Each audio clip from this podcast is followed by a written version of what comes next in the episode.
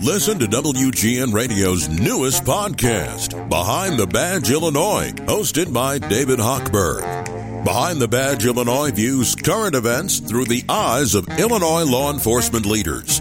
Tune in. Visit WGNRadio.com slash Behind the Badge.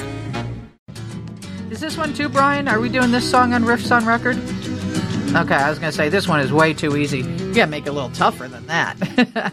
this is 720 WGN.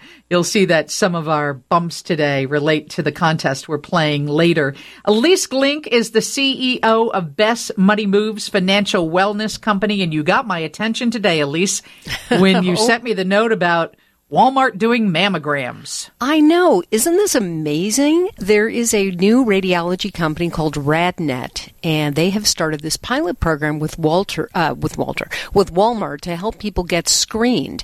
And they're hoping that because Walmart has such a huge amount of traffic, Walmart pharmacy is doing such a massive amount of business that they, as people come in to pick up their prescriptions, they will notice that this is an opportunity to get your screening. Let the jokes begin. Somebody said, mammograms at Walmart, do you have to go through the self checkout and put your breasts on a scanner plate? you know what? That's an awesome one, actually. That's a good one. Um, and and the, the issue is, I looked up RadNet because I wanted to know more. And um, I think they will use artificial intelligence as a way to keep the cost down. Not that major medical institutions aren't doing that.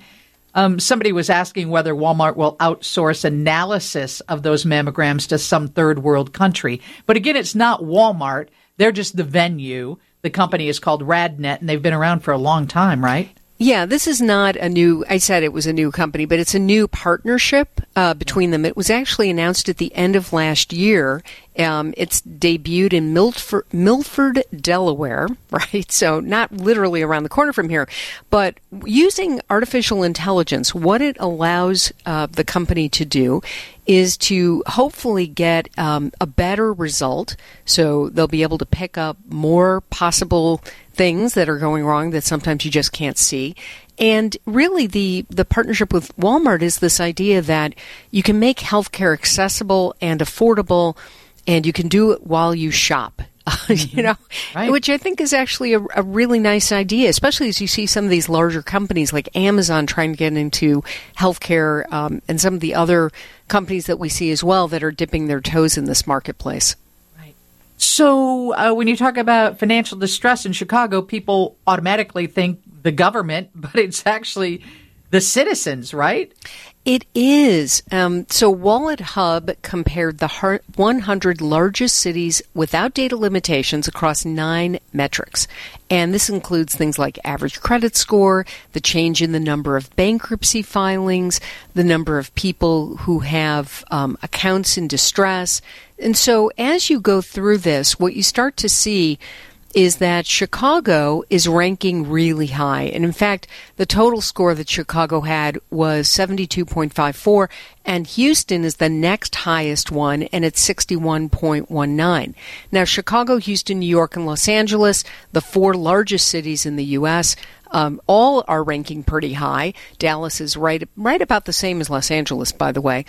Uh, but Chicago is actually really high. And so our credit score rank, I, I think this is, you know, actually we do pretty well with credit, but we do really lousy with the number of accounts in distress and the number of people who have accounts in distress, and also um, the number of people with uh, debt search, uh, the m- amount of debt that they're carrying, um, and the amount of loans that they're carrying. So mm. these are the, some of the different factors that WalletHub was evaluating, and it's just unfortunate that we're ranking so high. And what is considered a great credit score? So, a great credit score is anything above 780 or in some cases 760 and it goes up to 850. So if you have an 800 plus credit score or 780 plus, you're great. You're golden. When when I say to you that the average credit score today, uh, sorry, the average um, mortgage interest rate is around 7%, that's for people who have great credit scores. But the average credit score in this country is about 700. out of 850. Mm. And that, you know, ranks a little bit lower. So instead of getting the 7% credit uh, mortgage interest rate, you might get 7.5 percent or seven and a quarter percent. And while that doesn't seem like a really big difference, Lisa, it actually can translate into thousands and thousands of extra dollars paid over the life of the loan. And not just a loan, but your car insurance and everything else. Mm-hmm. It all feeds into it. Okay, let's talk about flood insurance. So many people got hit so bad in California last week, people who've never experienced flooding. Yeah, it, we're seeing flooding increase all over the place. Over the last few years, what we've seen is that the U.S. government has redrawn the flood maps of this country.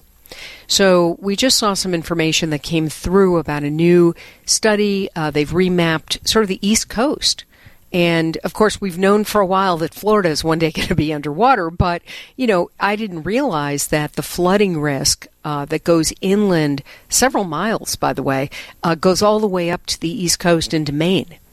And mm. so, you know, when you look at flood insurance and what is covered under your regular homeowner's policy, flood, by the way, is not covered. Um, you know, you can see an average of $25,000 in home damage for every inch of water in your basement. So, can you imagine the people in California who have been hit with 10 inches of rain in three hours or whatever crazy amount it is? Um, you know, the kind of damage you're talking about is in the billions and billions of dollars. And that happens here as well. Mm-hmm. And I know when I was closing on my house in St. Charles, at closing, somebody decided to check the flood map. Uh, maybe, I, I don't know why at closing, but the lender said, oh, and by the way, you need flood insurance. Yeah, I think that one of the things that people in Chicago are very surprised by is even if you're inland quite a bit, you could be in a floodplain. Depends how close you are to a river or a stream, or maybe there's an underground aquifer that's fairly close to the surface. And so when you get a lot of rain, the flooding just sort of comes up from the ground, right? Because the aquifer is full. Um, flood insurance, about 90, what did we say, 98% of people, 97% of Americans don't have flood insurance at all. And there are policies available from the National Flood Insurance Program. And those are discounted policies. They cover you up to $250,000 of damage. It's not going to cover you for everything. You're going to have to buy coverage on top of that. But if you live in a floodplain today, or if you're thinking of buying a home in a floodplain around Illinois, you should really understand that it's going to be harder and harder to buy insurance for that, other than what you get from the NFIP. You also may find it's very difficult to sell your house going forward, especially if you have seen a flood and you have to disclose that. And I, I just think everywhere across the country. You know, we're not going to be all underwater here in Chicago, but there are places that are going to be considered flood zones, and you have to know if you're in one. Absolutely. Okay, the fastest growing salaries in the U.S. We yeah, all want one. To, always like to end on a happy note.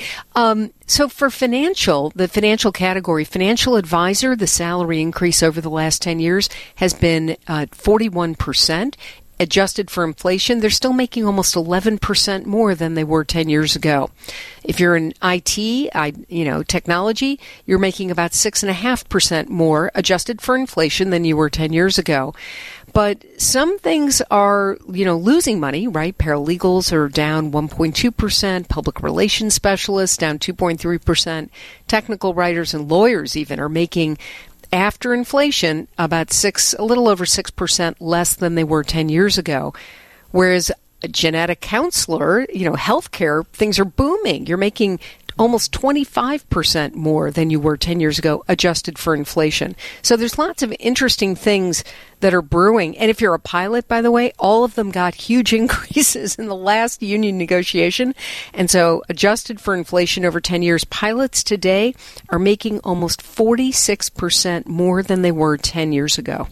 Interesting. That's because they fight for it. That's a union issue, right? Well, it is. And also, there's a shortage. You may have noticed that the price of an airline ticket has zoomed. Yes. I, you know, part of that is they can't get pilots. They're paying the pilots more, the flight attendants more. They got to fix the airplanes. There are a few airplanes having problems these days. And so all of that factors into the price, you know, of your ticket. But when you look at what the pilots are being paid, there's just a real shortage of pilots. And I think the number of pilots that were short are something like 40 or 50,000. I didn't look it up, but it's something, the last time I saw that number was somewhere like tens of thousands of pilots are needed and they're not out. Thank you so much for joining us, Ilyce. Always a pleasure, Lisa. Have a great weekend. CEO of Best Money Moves, a financial wellness company, and you can find her at thinkglink.com. Steve's News is next, and that is followed by Dr. Dana Varble. Yes, Chicago's exotic pet vet. You have a question about your animal, make sure you send it to 312 981 7200. Lisa Dent, WGN